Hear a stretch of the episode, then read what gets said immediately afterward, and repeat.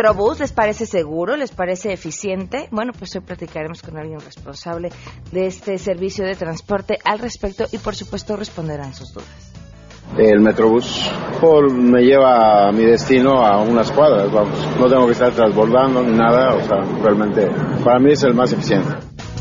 Hoy les presentaremos la segunda parte del testimonio sobre feminicidio que les presentamos el día de ayer con la desgarradora historia de Nadia. Así que quédense con nosotros, arrancamos con muchas cosas más este jueves a todo terreno. MBS Radio presenta a Pamela Cerdeira en A Todo Terreno, donde la noticia eres tú.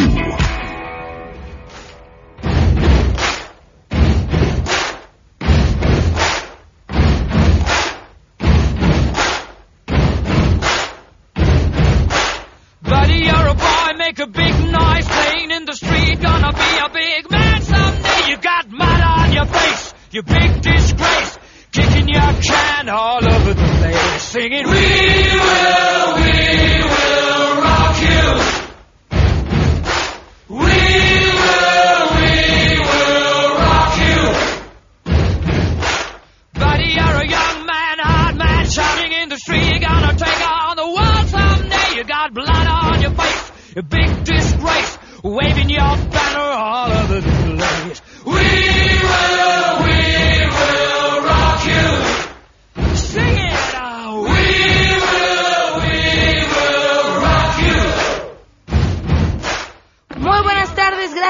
acompañarnos. Bienvenidos a Todo Terreno en este jueves 24 de noviembre del 2016. El teléfono en cabina es 5166-1025. Les doy mi número de WhatsApp 55 33 32 95 85. El correo electrónico a todoterreno arroba mbs.com.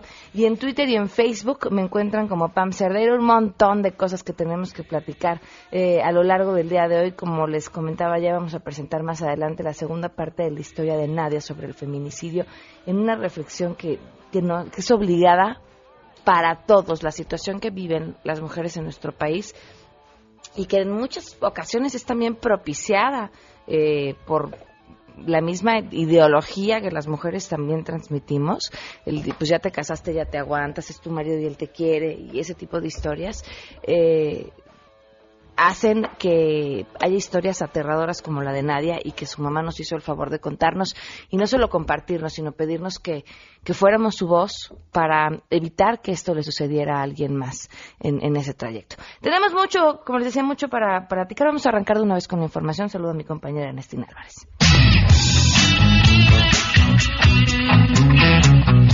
La aspirante a la candidatura presidencial del PAN, Margarita Zavala, aseguró que frente al presidente electo de Estados Unidos, Donald Trump, se debe tener negociación con firmeza y no paralizarse, por lo que más allá de solidarizarse con los migrantes mexicanos, se deben dar mayores recursos a los consulados y una red de abogados que permitan demostrar la aportación que millones de conacionales hacen a esa nación. Al acudir al cuarto foro de voces y expectativas sobre seguridad y Estado de Derecho, se dijo preocupada de que el gobierno federal no haya tomado precauciones económicas ante este escenario. En cuestión de economía, en cuestión de, de comercio, sí es preocupante no sentir una medidas preparatorias en términos de capacitación también a lo que es el Tratado de Libre Comercio, que ya sabíamos que eventualmente podía pasar eso en cualquiera de los dos candidatos, cualquiera que hubiera sido los resultados, y que tiene que ver no solo con una revisión de quienes hicieron el Tratado de Libre Comercio y que saben perfectamente dónde están las posibilidades, cuáles son las negociaciones,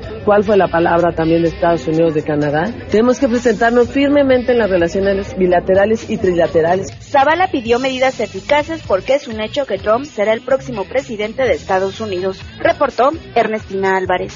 La exdiputada local del PAN en Sinaloa, Lucero Guadalupe Sánchez, conocida como la Chapodiputada, se desistió del juicio de amparo que promovió el pasado 13 de julio en contra de la orden de aprehensión por parte de la Procuraduría General de la República. Con esta decisión, las autoridades federales están en posibilidades de cumplimentar la orden de aprehensión que le concedió a la PGR en el mes de julio el titular del Juzgado Tercero de Distrito de Procesos Penales con sede en Toluca, Estado de México. De acuerdo con información del Consejo de la Judicatura, la ex legisladora notificó al juez esta decisión desde el pasado 26 de octubre. Cabe recordar que Lucero Sánchez es investigada por el uso de una credencial de elector falsa para acudir a una audiencia del Chapo Guzmán en el mes de septiembre de 2014 cuando éste se encontraba recluido en el penal de El Altiplano. Informó René Cruz González. Con el fin de combatir la violencia contra las mujeres y niñas de este país, así como imponer sanciones a quienes la ejerzan, la Secretaría de Gobernación emitió la alerta de género para 11 municipios del estado de Veracruz. Todo esto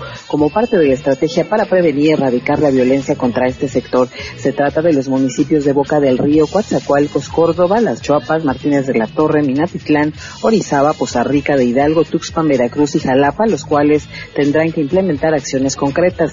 Entre las medidas a las que están obligados los municipios está la divulgación de la alerta de género, una estrategia de prevención, vigilancia y seguridad pública que logre la recuperación de espacios públicos y reforzar los patrullajes preventivos. Además, se tendrán que efectuar operativos en lugares donde se tenga conocimiento fundado de la comisión de conductas violentas o delitos en contra de las mujeres y aplicar las sanciones correspondientes, así como implementar mecanismos de vigilancia y seguridad pública. La Secretaría de Gobernación estableció que las medidas contemplan acciones inmediatas y exhaustivas para tramitar diligentemente órdenes de protección a mujeres víctimas de violencia, así como la creación de agrupaciones de seguridad especializada en género y también de reacción inmediata de la búsqueda y localización de niñas y mujeres desaparecidas. Las medidas que se implementen a favor de las mujeres indígenas tendrán una dimensión intercultural que buscarán fortalecer el acceso de las mujeres a una vida libre de violencia en sus comunidades. Para Noticias MBS, Hatsiri Magallanes.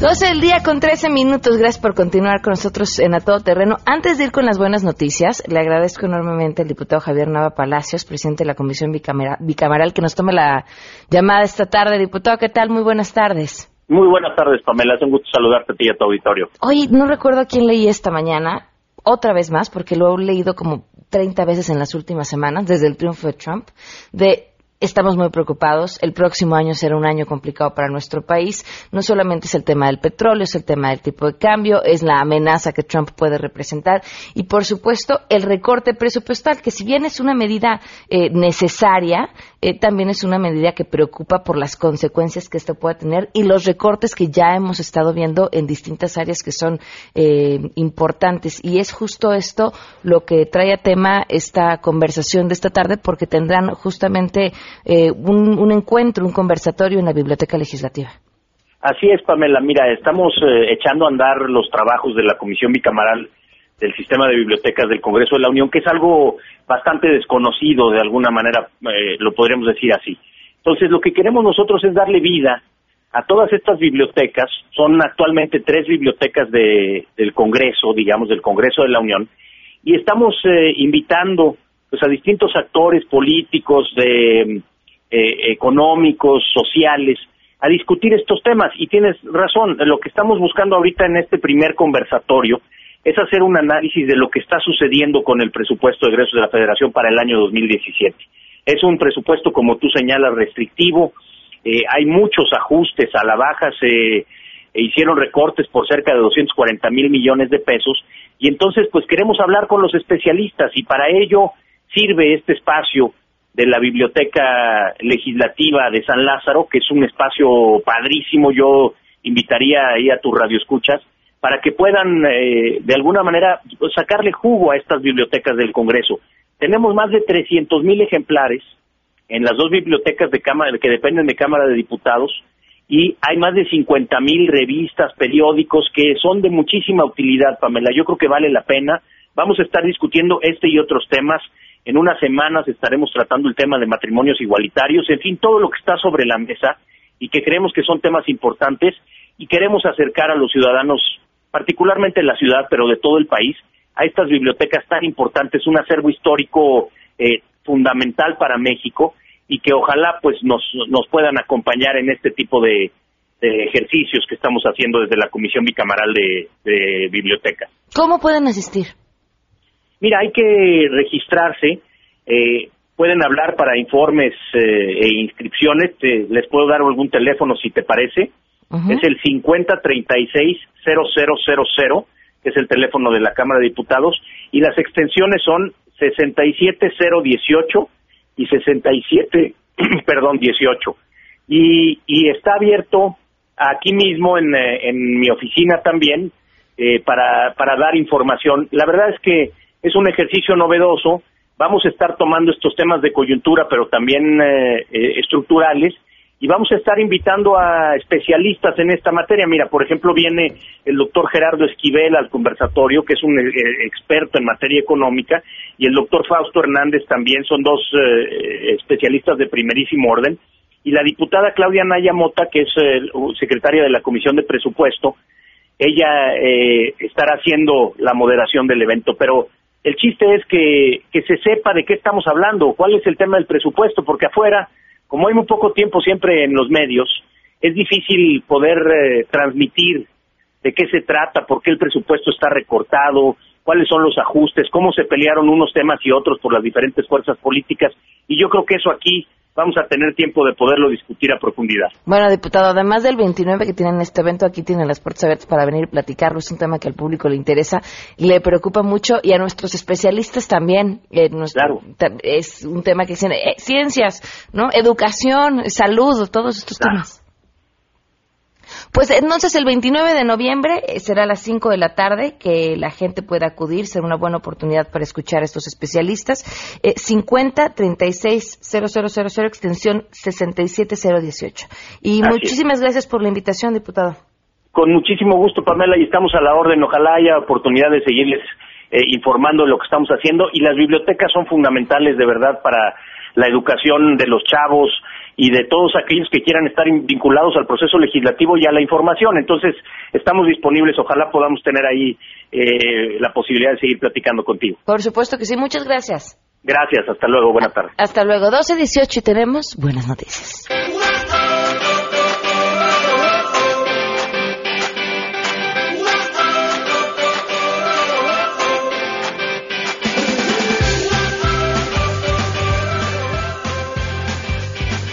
Esto tiene que ver con el trabajo de científicos mexicanos de una empresa de Zacatecas que desarrollaron una fórmula segura para la generación de gases. Y ustedes dirán, ¿y gases para qué? Bueno, pues son gases que pueden ser utilizados en aplicaciones como la pirotecnia, la industria petrolera, la aeroespacial, manufacturera, la automotriz, minera, constructora o pesquera.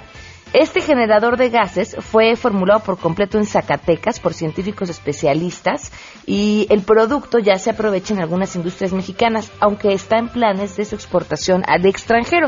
Los materiales son los componentes de esta fórmula, además de no ser tóxicos, ofrecen una máxima seguridad tanto para su papel en la pirotecnia como para su transportación. Parte de lo que dicen es que en términos generales la población se ha acostumbrado a pensar en fuegos artificiales cuando escuchamos la palabra pirotecnia. Sin embargo, el papel que desempeña la pirotecnia es mucho más amplio, pues comprende una amplia gama de industrias como la aeroespacial, la petrolera, la manufacturera, como les decía, la automotriz, la agrícola, la constructora, eh, las bolsas de aire de los coches, por ejemplo, están hechas con pirotecnia. Este generador de gases se concentra en una cápsula, lo que permite al usuario decidir en qué porciones será necesario utilizarla y de acuerdo con la solución que requiere implementar, de modo que pueda generar una enorme cantidad de gases o cubrir una acción básica. Pues felicidades a um, estos científicos mexicanos de la empresa zacatecana Pirosmart México. Eh, bueno, por los éxitos cosechados aquí, por supuesto, y los que se puedan llevar al extranjero también. 12 con 20, vamos a una pausa y continuamos a todo terreno. Más adelante A Todo Terreno. Recuerden que hoy les presentamos la segunda parte de la historia de Nadia, eh, como parte de este serial sobre el feminicidio. Queremos conocer tus historias. Comunícate al 5166-1025. Pamela Cerdeira. A todo terreno. Donde la noticia eres tú. Volvemos. Pamela Cerdeira regresa con más en A todo terreno. Donde la noticia eres tú. Marca el 5166-1025. Yes, I'm a good time. I don't wanna stop at all. Yeah, I'm a rocket ship on my way to Mars. collision course.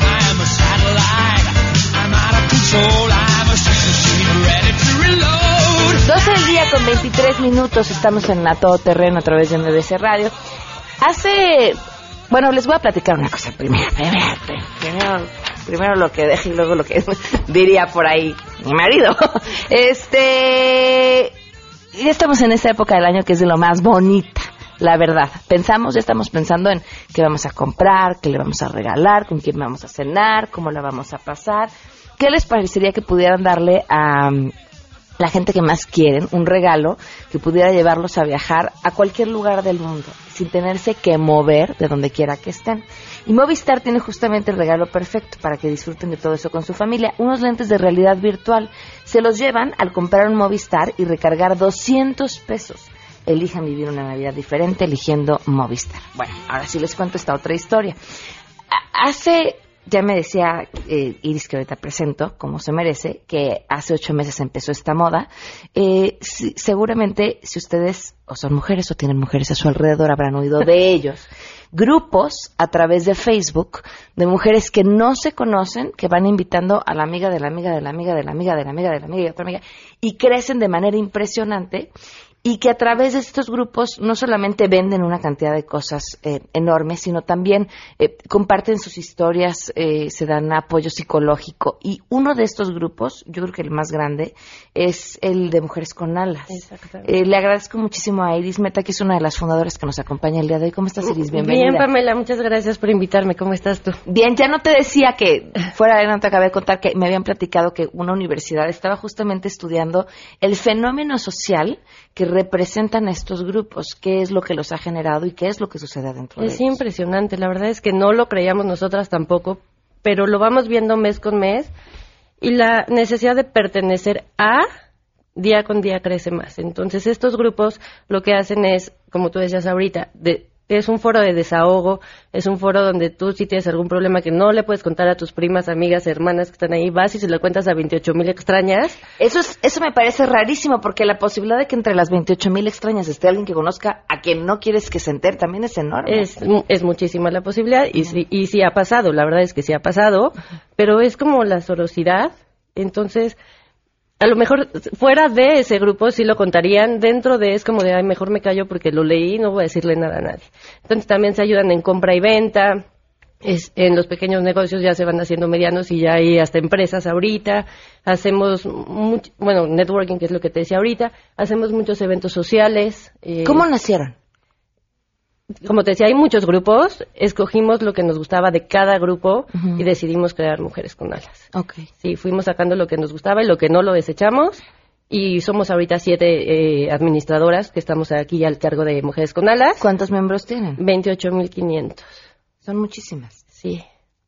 ¿Y qué es lo que hacen Y más de 5.000 en espera, pero ahí vamos. O sea, no, no cualquiera puede entrar. ¿o Es que cómo checamos funciona? perfil por perfil. Primero que no sea hombre, segundo que vengas invitada de un miembro y tercero que sí podamos corroborar que no seas una empresa y seas una mujer este micro o mediana empresaria, pero que no seas empresa como tal, porque han querido entrar varias empresas que no permitimos.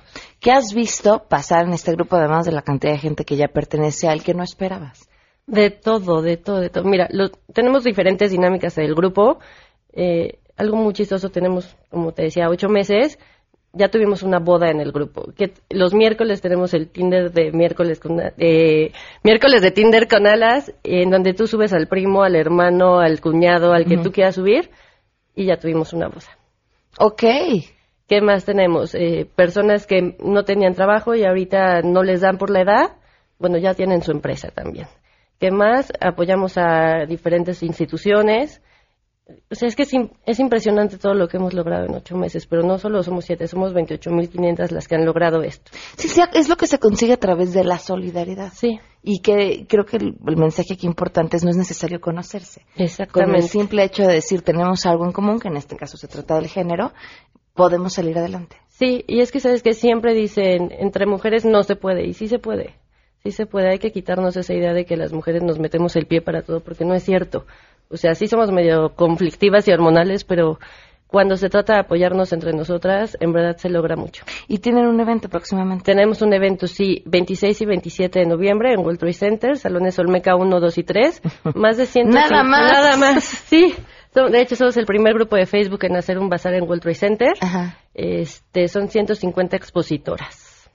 Y vamos a estar ahí. Va a estar muy bien. ¿A partir de qué hora? De 10 de la mañana a 8 de la noche. De 10 a 8 de la noche. ¿Me recuerdas las fechas? 26 y 27 de noviembre, sábado y domingo. Sábado y domingo, ok. Sí. Pues ahí está la invitación de decirles que se unan al grupo, pues está complicado. Si tienes Sí. mil personas en lista de espera. Ya nos vamos a apurar, nos vamos a apurar. Es que perfil por perfil, sí nos aventamos hasta 4 o 5 horas diarias. Ok.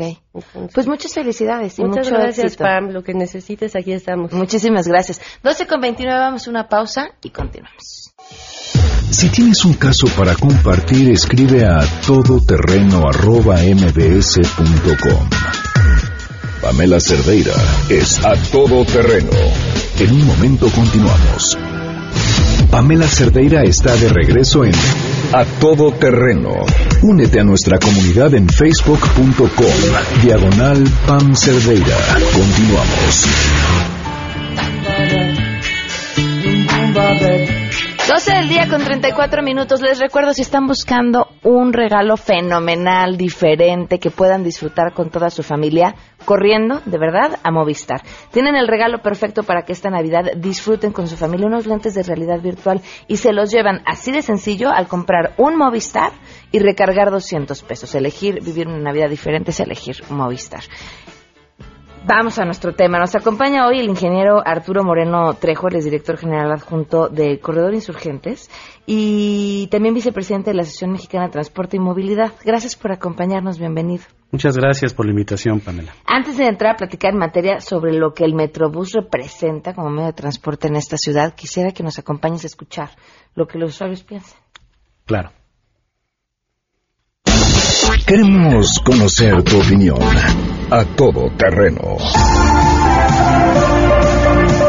De los tipos de transporte que utiliza, ¿cuál es el que se le hace más seguro? Bueno, primero el metro, porque se me hace que es rápido y es económico. Obviamente se hace más eficiente el transporte privado, que es en este caso los carros particulares o taxi, que es el más eficiente y más seguro también para uno. Casi, bueno, por lo regular eh, uno se acopla de acuerdo a la economía que uno tiene. El Metrobús por- me lleva a mi destino a unas cuadras, vamos. No tengo que estar transbordando ni nada, o sea, realmente para mí es el más eficiente. Pues ahorita el que, el que estoy usando y me parece más eficiente es el Metrobús, el, el más común, vaya, y se me hace eficiente. Pues la verdad ninguno, porque todos están bien saturados. El metro, hay ocasiones que, que tarda en salir o tiene algún desperfecto. El metrobús no se daba eso con tanta gente. Entonces, la verdad ninguno, para mí ninguno es eficiente ahorita. A todo terreno. En el caso del Metrobús, ¿cree que es un transporte seguro? Sí, pues a mí se me hace un transporte seguro y también económico. Hasta mi perspectiva, quiero decir que sí, no me ha pasado ningún incidente en el tiempo que llevo usándolo. Sí, la verdad sí. Yo no, nunca he visto ninguna situación de asalto, robo, ningún percance. Sí, eh, seguro y, y- y rápido es lo que, lo que pienso yo de, de este transporte. No, porque me ha tocado ver asaltos. Lo que es ahí en Metro norma, en Metro Buenavista, he visto cómo se suben varias personas y, y asaltan a la gente.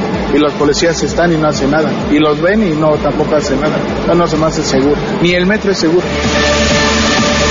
A todo terreno. Arturo de Riva, muchas gracias por acompañarnos el día de hoy. Pues, pues muchos temas que platicar al respecto de, de este medio de transporte que ya no nos acordamos la que se armaba sobre insurgentes justamente cuando estábamos llenos de, de peceros y, y era un caos complicadísimo tratarse de mover por esa zona. Sí, claro. Yo creo que lo principal que se debe destacar era que existía un desorden impresionante, un abuso de la vialidad, obstrucciones por este ballet parking, por taxis, por sitios indebidos. Y al final de cuentas el Metrobús vino a disciplinar, disciplinar la movilidad, disciplinar la operación de los vehículos de transporte, los particulares.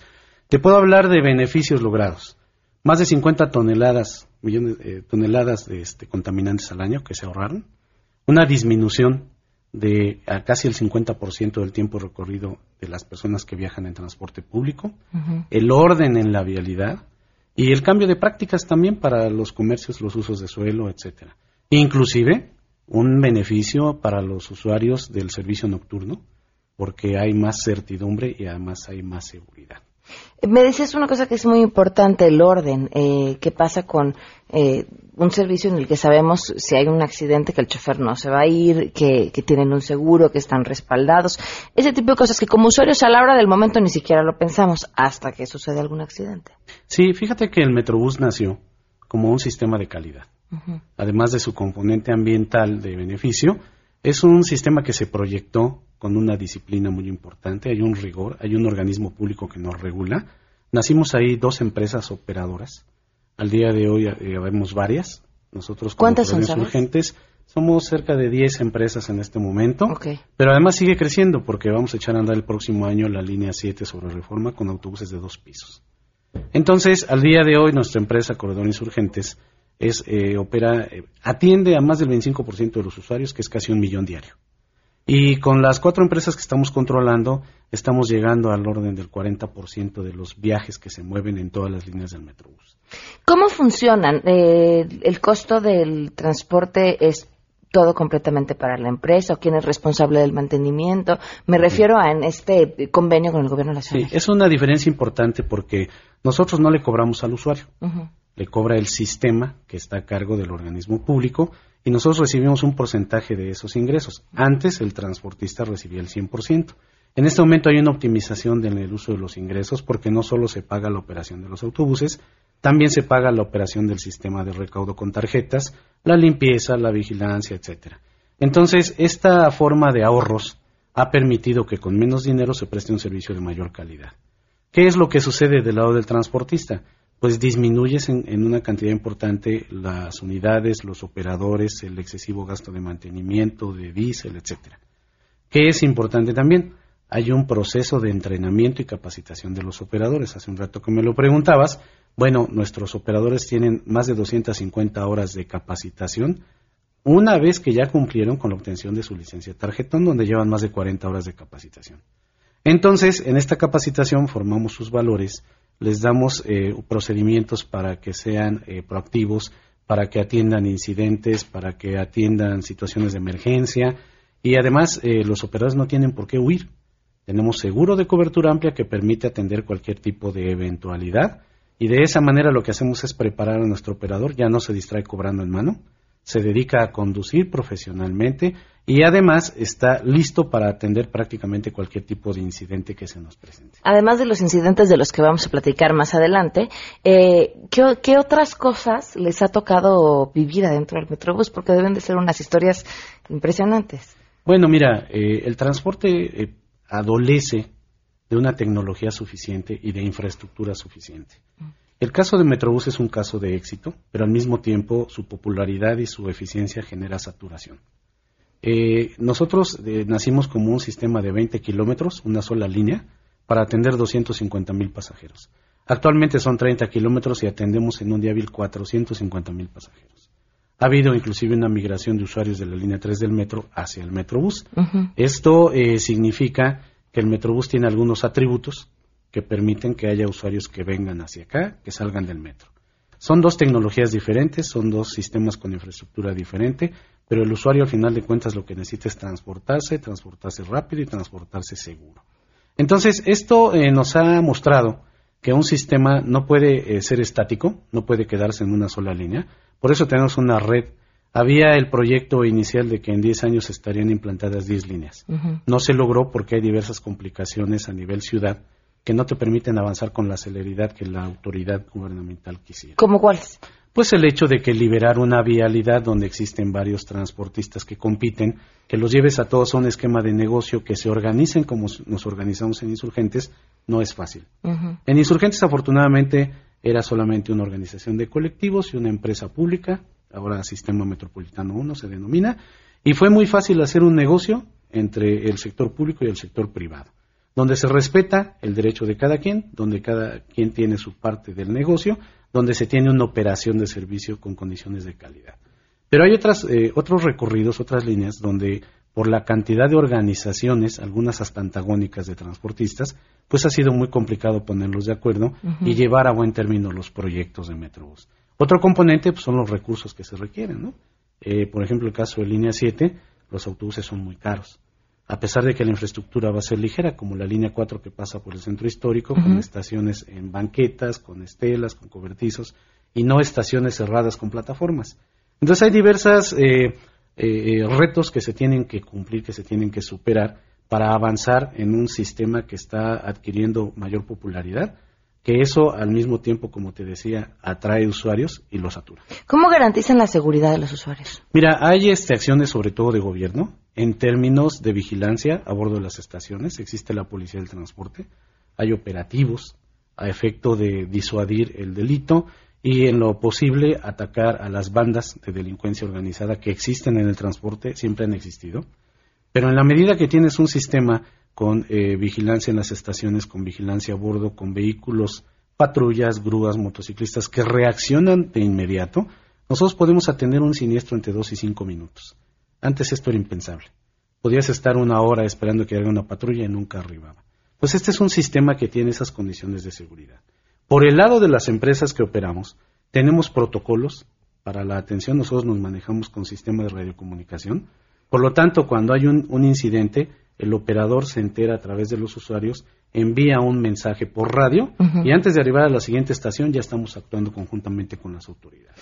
¿Qué, ¿Cómo sucedió? ¿Cómo fueron las cosas en los últimos, y esperemos sean últimos de verdad, dos incidentes que tuvieron en los que se incendiaron? Bueno, una persona, un grupo de personas incendiaron dos unidades del Metrobús en Insurgentes. Mira, estas do- estos dos incidentes han ocurrido en la estación Universidad, en la zona de la universidad en el sur. Tenemos el problema de que hay diversos grupos pseudo estudiantes, algunos porros, otros verdaderamente delincuentes, que ante cualquier eh, acción gubernamental reaccionan, bloquean el servicio, tienen ahí a- autobuses atrapados y no falta algún loco que se le ocurre prender un autobús. Tenemos el caso que ocurrió con una de las empresas hace varios años, eh, tres si no me equivoco, y que en este año se resolvió con la, eh, una persona que fue detenida y que ya fue condenada. Eh, este segundo incidente... ¿Fue una persona la es, responsable? o sea, de lo que de, lo, No, de sus fue, testimonios. fue solo una persona La que detenida. detuvieron y procesaron. Pero fueron más los responsables. es. En este último incidente que tuvimos en, el- en este año 2016 fue con una unidad de nuestra empresa. Había un bloqueo, eh, había, no sé, 20 o 30 vándalos que obstruyeron el paso y además eh, lanzaron gasolina y le prendieron fuego al autobús. La ventaja es que nuestro operador está capacitado, conoce un protocolo de emergencia, eh, se hizo en reversa, abrió puertas, tomó el extinguidor y actuó de inmediato. Entonces, lo que sucede al exterior en la vía pública, pues implica que seguridad pública eh, detenga a los agresores. Pero esto fue un acto que ocurrió como en 25 segundos. Eh, lo prenden, se echan a correr y entonces ¿a quién detienes? Eh, aquí es muy difícil procesar a alguien si no tienes a- al- agresor retenido y puesto a la disposición de las Pues mira, es una ciudad llena de cámaras. A mí me cuesta mucho trabajo pensar que no se pueda detener a alguien porque salió corriendo. Sí. Me cuesta mucho trabajo. Fíjate que nosotros inclusive tenemos cámaras a bordo de los autobuses. Las personas estaban cubiertas de la cara, por lo cual no es posible identificar sus rasgos y esto complica el proceso de, para perseguir el delito. Sin embargo, bueno, tenemos al día de hoy este tipo de tecnología que, está controlada por la propia autoridad del organismo Metrobús y en lo posible aportamos pruebas para que el Ministerio Público o la Secretaría de Seguridad Pública puedan actuar. Ahora es imposible desde de su lado, desde su trinchera, evitar que esto suceda porque, como dices, bueno, es un tema de seguridad, corresponde a las autoridades. Pero, ¿qué medidas han podido tomar después de estos hechos? Bueno, nosotros lo que hacemos es reforzar el entrenamiento de los operadores. Nunca se habían imaginado que podían tener una agresión donde les incendiaran el Claro. autobús. No obstante que tenemos un protocolo para atención de, y extinción de incendios de las unidades. Hemos tenido algunos conatos de incendio, que bueno, suele ocurrir en los vehículos por algún, alguna falla. No es común, pero en 11 años nos ha ocurrido dos o tres veces. Y entonces tenemos a nuestros operadores preparados para reaccionar de inmediato. No estamos eh, pensando que lleguen los bomberos o algo parecido. Hay una actuación inmediata en menos de 30 segundos. Pero esta experiencia, pues ahora se suma al proceso de capacitación que llevamos. Nosotros les damos entrenamiento todo el año. Y este tipo de eventualidades nos enseñan qué más debemos prever y cómo debemos prepararlos. Es que la nota hubiera sido otra, imagínense los que nos están escuchando, si hubiéramos tenido vidas que lamentar. Claro. Y, y- no los hubo gracias a la buena actuación del conductor y, y a que tenía toda esta preparación necesaria para actuar, pero la historia hubiera sido otra completamente distinta. ¿Por qué motivos se sanciona a un conductor o qué podrían esperar los usuarios del Metrobús de un conductor? Mira, nosotros tenemos un reglamento por parte del organismo público que es muy estricto. El operador no debe eh, ir platicando con los usuarios, no debe utilizar el celular, no debe ir leyendo, no debe comer. Eh, ellos pueden tomar sus alimentos cuando llegan a alguna terminal. Hay un tiempo en el cual se les permite tomar alimentos. Eh, solamente pueden tomar agua cuando están parados en alguna estación o en algún semáforo. Entonces, eh, si, si los eh, operadores incurren en alguna de estas fallas, son sujetos de una sanción. De hecho, el organismo sanciona a la empresa y nosotros a su vez los sancionamos a ellos económicamente. Oye, quería preguntarte esta por mera curiosidad. ¿Qué sucede o cuál es la forma de actuar de un conductor cuando algún coche invade el carril exclusivo del Metrobús? Porque se decía, y a lo mejor me equivoco, corrígeme, que era mucho más peligroso frenar para evitar el choque que, que de plano irse contra el vehículo que, que, que se cruzara. Esto la- tomando en cuenta la cantidad de gente Claro. que viene a bordo del transporte y el peso que este tiene. Fíjate que no es esa la forma de razonar de los operadores. ¿Cuál es? Eh, mira, esto tiene inclusive hasta conceptos de orden psicológico. Cuando tú tienes un siniestro, durante el primer segundo, tu cerebro procesa que hay algo que obstruyó. No sé qué es. Es alguna imagen que nubla tu vista, depende de tu ángulo visual. En el segundo segundo, el cerebro manda un mensaje hacia tu pie para que acciones el, el pedal del freno. Eso ocurre en menos de dos segundos. Entonces, cuando empieza a frenar el vehículo, que es una inercia, que son como siete décimas de segundo, ya transcurrieron casi tres segundos antes de que el vehículo empiece a frenar. En ese momento el operador no está pensando, ay, no voy a frenar rápido para no dañar a los de a bordo. No, simplemente es una reacción entre el cerebro, el, el mecanismo de defensa del organismo y el mecanismo propio del vehículo que empieza a frenar. Entonces, es importante ver que en estos tres segundos, si tú viajas a 35 kilómetros por hora, antes de que el vehículo vaya a frenar, ya recorriste casi 40 metros. Imagínate si una persona se baja de la banqueta a 5 metros del autobús y se cruza. No existe ninguna posibilidad material de que frenes el vehículo y evites el impacto. ¿A qué velocidad va? Viaja en eh, la velocidad máxima en la zona central en insurgentes son 50 kilómetros por hora y en la zona norte son 70 kilómetros por hora, así como en algún tramo del sur. Esa es la velocidad máxima. Eh, la velocidad cuando tú sales de una estación y digamos empieza a tomar aceleración puede llegar a los 30 35 kilómetros por hora. En realidad el metrobús no viaja muy rápido, pero evidentemente que un impacto a 70 kilómetros por hora con una persona es fatal. Y con un vehículo, cuando el vehículo, el Y a autobús 35 pesa, kilómetros por hora también. y el autobús pesa 18 toneladas y otras 11 toneladas de usuarios, pues parar un, es el equivalente a parar un tráiler cargado. Claro. Entonces es evidente y resulta muy complicado cuando se te atraviesa un vehículo, cuando te invade en el carril, que en este proceso mecánico de tres segundos tú puedas detener el vehículo en cinco metros. Eso no puede suceder. Pero todos los vehículos, nos decías, están asegurados eh, es. contra este tipo de accidentes. Sí, mira, nos exige el organismo a todas las empresas que estamos en el sistema contar con un seguro de cobertura amplia. Cubrimos los daños a los usuarios, a los eh, en sus bienes y personas. Cubrimos los daños a terceros también en sus bienes y personas. Cubrimos los daños al operador y tenemos inclusive una bolsa común en el caso de nuestra empresa para cubrir aquellos daños que rebasan una cobertura individual. Muy bien. Pues, Arturo, te agradezco mucho que nos hayas acompañado el día de hoy. Al contrario, muchas gracias por la invitación. Muchas gracias. 12.52, volvemos. Pamela Cerdeira es a todo terreno. Síguenos en Twitter, arroba Pam Cerdeira. Regresamos. Estamos de regreso. Síguenos en Twitter, arroba Pam Cerdeira, todo terreno, donde la noticia eres tú. Continuamos. 12.55, continuamos a todo terreno. No se les olvide que ya es la mejor época del año, así es la más bonita, como no. Y si están buscando un regalo especial que pueda hacer a sus familiares viajar hasta donde su imaginación los quiera llevar y la tecnología pueda llevarlos, Movistar tiene el regalo perfecto. Se trata de unos lentes de realidad virtual y que se los llevan al comprar un Movistar y recargar 200 pesos. Elige vivir una Navidad diferente, elige Movistar. Muchísimas gracias por todos sus mensajes referentes al tema del Metrobús. Eh, muy interesante. Eh, eh, Pastelito dice, quise reportar, ah, es que se encontró, en la ruta hacia el Rosario vi un conductor cediéndole el manejo del metrobús a una chica, parecía su novia, ¿está permitido? No, pues no creo que esté permitido a menos que la chica fuera, no sé, quizá una chofer en entrenamiento, pero creo que es primordial que como usuarios de, miren, como usuarios, como ciudadanos, conozcamos cuáles son nuestros derechos y qué acciones eh, son sancionadas por parte de, en este caso, conductor del Metrobús o de los servidores públicos, porque entonces solo así podemos exigirlos y creo que por eso es importante que, hablemos de estos temas.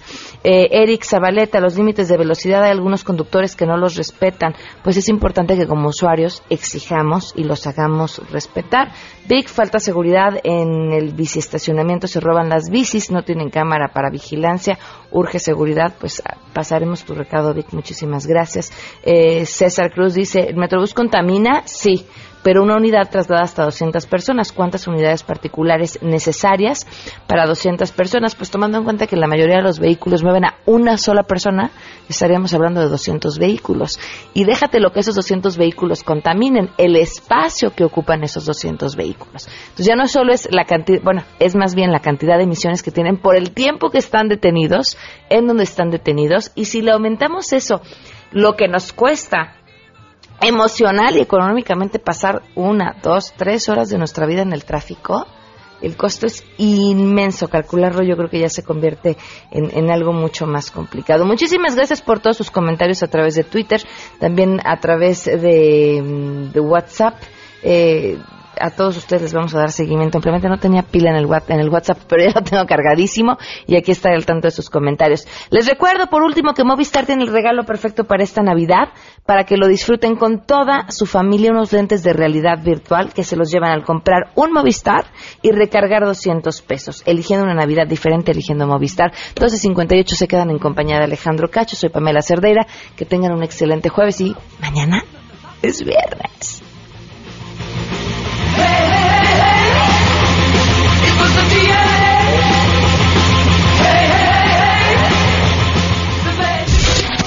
MBS Radio presentó a Pamela Cerdeira en A Todo Terreno. Te esperamos en la siguiente emisión, A Todo Terreno, donde la noticia eres tú. MBS Radio, en entretenimiento, estamos contigo.